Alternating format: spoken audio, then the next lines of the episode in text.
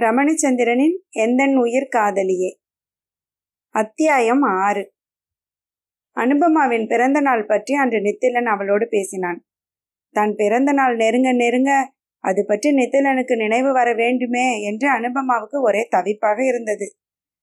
முதலில் அது எப்போது என்று அவனுக்கு தெரியுமோ தெரியாதோ என்று அதுவே சந்தேகம். என் பிறந்த நாள் இது என்று சொல்லவும் அவளுக்கு பிடிக்கவில்லை. ஏதோ பரிசுக்கு பறக்கிற மாதிரி தோன்றக்கூடும். ரொம்பவும் யோசித்து இருவருக்கும் வயது வித்தியாசம் எவ்வளவு என்று பேச்சு கொடுத்ததில் எத்தனை ஆண்டுகள் என்று அவன் அறிந்து வைத்திருந்தது புரிந்தது. ஆ, அப்புறம் மாதம் நாள் எல்லாம் தெரியுமா? என்று அவள் சுற்றி வளைத்து கேட்கவும் நித்திலன் வாய்விட்டு சிரித்தான். ஏய் உன் பிறந்த நாள் என்றைக்கென்று எனக்கு தெரியும்பா? என்று அவன் மேலும் சிரிக்கவும் அவளது முகம் செக்கர் வானமாக சிவந்து போயிற்று. கன்றி சிவந்த முகம் ரசனையை தூண்டினாலும் அவளது தவிப்பை கண்டு இறங்கி உண்மையில் அன்றைக்கு உன்னை வெளியே அழைத்து போய் உனக்கு பிடித்ததாக பரிசு வாங்கி கொடுக்க வேண்டும். அப்படியே ஏதாவது சினிமாவுக்கு கூட்டி போக வேண்டும் என்று எனக்கு ஆசை.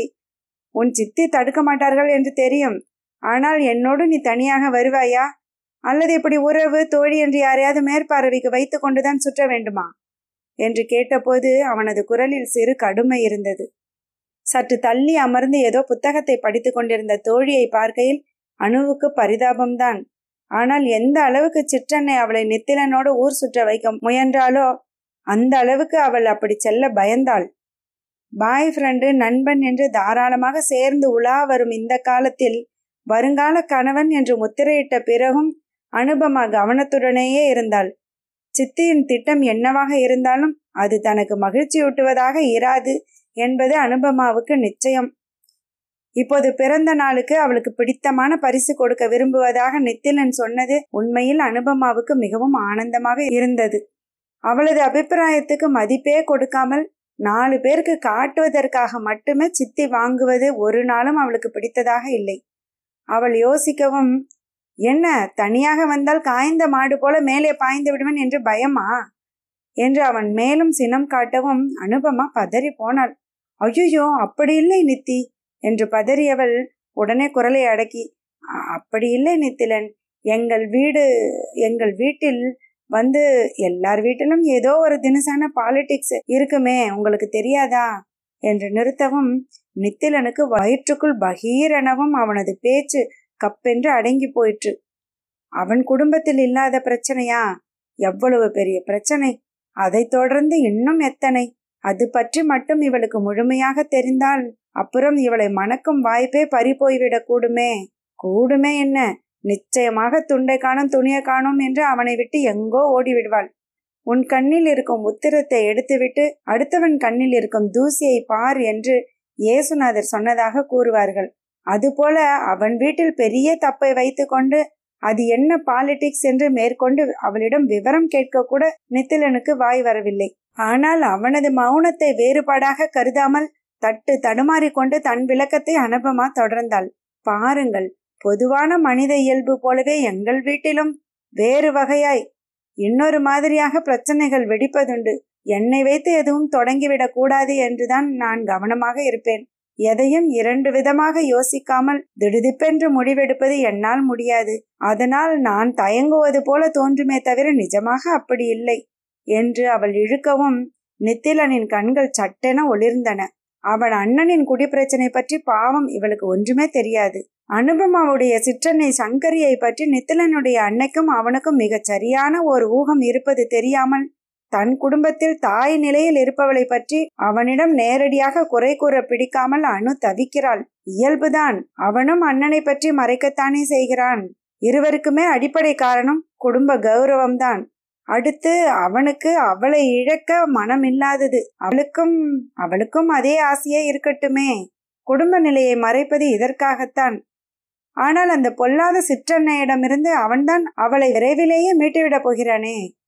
உள்ளூர மகிழ்ச்சி பொங்க கிடைத்த வாய்ப்பை பற்றி ஓ அப்படியானால் என்னோடு தனியாக வருகிறாயா சொல்லு என்று கேட்டான்.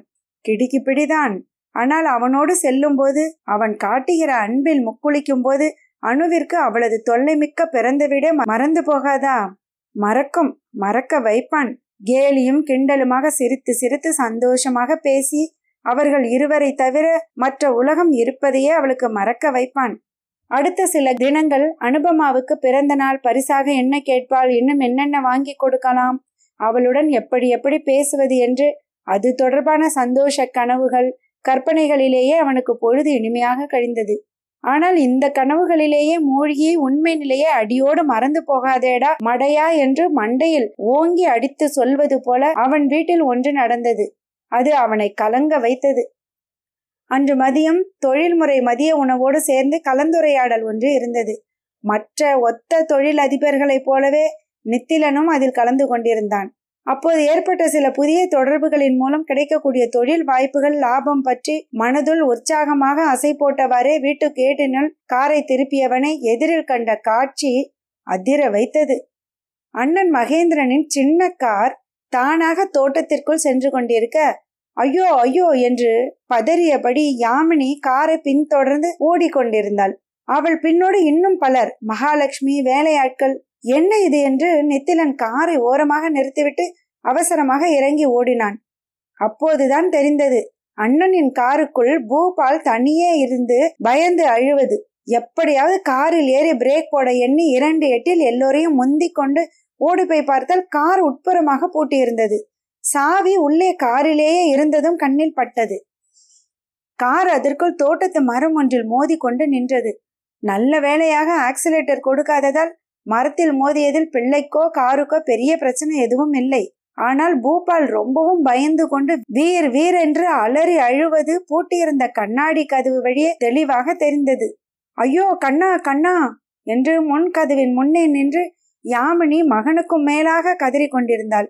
நாலு கதவுகளையும் திறந்து பார்த்ததில் எல்லாமே உள்ளே பூட்டியிருந்தது தெரிய வந்தது. யார் பூபாலை காரில் ஏற்றியது? என்று எல்லோருக்கும் மேலே குரலை உயர்த்தி நித்திலன் கேட்கவும் ஆளாளுக்கு ஏதோ பதில் சொன்னார்கள். அதன்படி மகேந்திரன் பிள்ளையோடு காரில் அமர்ந்து விளையாடி கொண்டிருந்ததும் திடுமன பெரிய காரில் அவன் வெளியே போனதும் தெரிய வந்தது. இவன் ஏன் போனான்? எங்கே போனான்? என்ற ஈஸ்வரனின் கேள்விகளுக்கு பதிலை தேடி அறிவதை காட்டிலும் பூபாலனை வெளியே கொண்டு வருவது அவசரமான அவசியம் என்று உணர்ந்து இந்த காரின் இன்னொரு சாவி எங்கே? முதலில் அதை எடுத்து வாருங்கள் என்று யாமினியை ஏவினான் நித்திலன். அவனது பேச்சை காதிலேயே வாங்காமல் ஐயோ என் பிள்ளை ஏசி வேறு ஓடுகிறதே. அந்த செய்தியில் வந்த மாதிரி விஷவாயு ஏறி என் பிள்ளை சாக போகிறானே என்று பதறி கதறி கொண்டிருந்தாள் அவள். ஐயோ அப்படி ஆகிவிடுமாடா என்று மகாலட்சுமி கலங்க.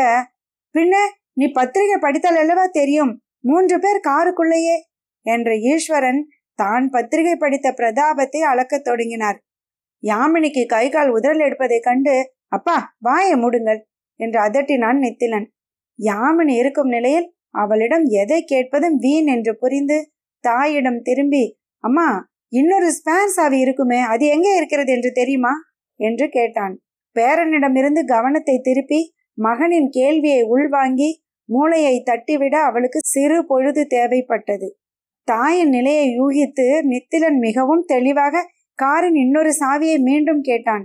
அது கிடைத்தால் பூபாலை உடனே காரிலிருந்து வெளியே கொண்டு வந்து விடலாமா? எனவும் நல்ல வேளையாக அந்த வார்த்தைகள் யாமினியின் மூளைக்குள்ளும் ஊடுருவ அந்த சாவி என் ஆலிவ் கலர் பீரோவில் பீரோவில் ஒரு மரப்பெட்டியில் இருக்கிறது. வந்து பீரோ சாவி சின்ன மேஜின் இழுப்பறை என்று அவளது பேச்சு அதற்கு மேல் கேட்க நித்திலன் அங்கே இல்லை. மின்னலாய் வீட்டுக்குள் பாய்ந்து சென்று சாவியோடு வந்தவன் கார் கதவை திறந்து சோர்ந்து கிடந்த பிள்ளையை தூக்கி அதன் தாயிடம் ஒப்படைத்தான். அவளிடம் பூபாலை கொடுக்கும் போதே ஏதேனும் காரணத்தால் எக்ஸாஸ்ட் பைப் அடைத்திருந்தால்தான் அப்பா சொன்னது போல அபாயங்கள் நேரக்கூடும் அண்ணி. பூபாலுக்கு வெறும் பயத்திலும் அழுகையிலும் அந்த சோர்வு இது. நீங்கள் இவனை உள்ளே கூட்டி கொண்டு போய் ஈர துணியால் முகத்தை துடைத்து சாக்லேட் ஏதாவது சாப்பிட கொடுங்கள். உங்கள் திருப்திக்காக எதற்கும் நாம் டாக்டரையும் வர சொல்லுகிறேன் என்று ஆறுதலாக கூறவும் ஒரு நிம்மதி பெருமூச்சுடன் அவள் மகனை தூக்கி கொண்டு வீட்டினுள் சென்றாள். எல்லாம் அத்தோடு சாதாரணமாக முடிந்திருக்கும். அன்றாட இயல்பு வாழ்க்கை தொடர்ந்தும் இருக்கும். ஆனால் அதற்குமே கொடுத்து வைத்திருக்க வேண்டும் இல்லையா சரியாக அந்த நேரம் பார்த்து கழுகுக்கு மூக்கிலே வேர்த்த மாதிரி யாமனியுடைய தாயார் அருந்ததி வந்து சேர்ந்தாள். வெளி கேட் தாண்டி அவளுடைய சிவப்பு நிற கார் உள்ளே வருவதை பார்த்ததுமே மகாலட்சுமி தன்னை மீறி ஐயோ என்று விட்டாள். முகம் இறுகி விட்ட போதும் அம்மா என்று அடிக்குரலில் நித்திலன் எச்சரிக்க உடனே சுதாரித்து கொண்டு வாருங்கள் அண்ணி என்று சம்மந்தி அம்மாளை முறைப்படி வரவேற்றாள் அந்த இல்லத்தரசி. சந்தேகமாக பார்த்தபடி என்ன? எல்லோரும் இந்த நேரத்தில் இங்கே நிற்கிறீர்கள்? யாமினி எங்கே? பூபால் கண்ணு எங்கே? என்று விசாரித்தாள் சம்பந்தி அம்மாள்.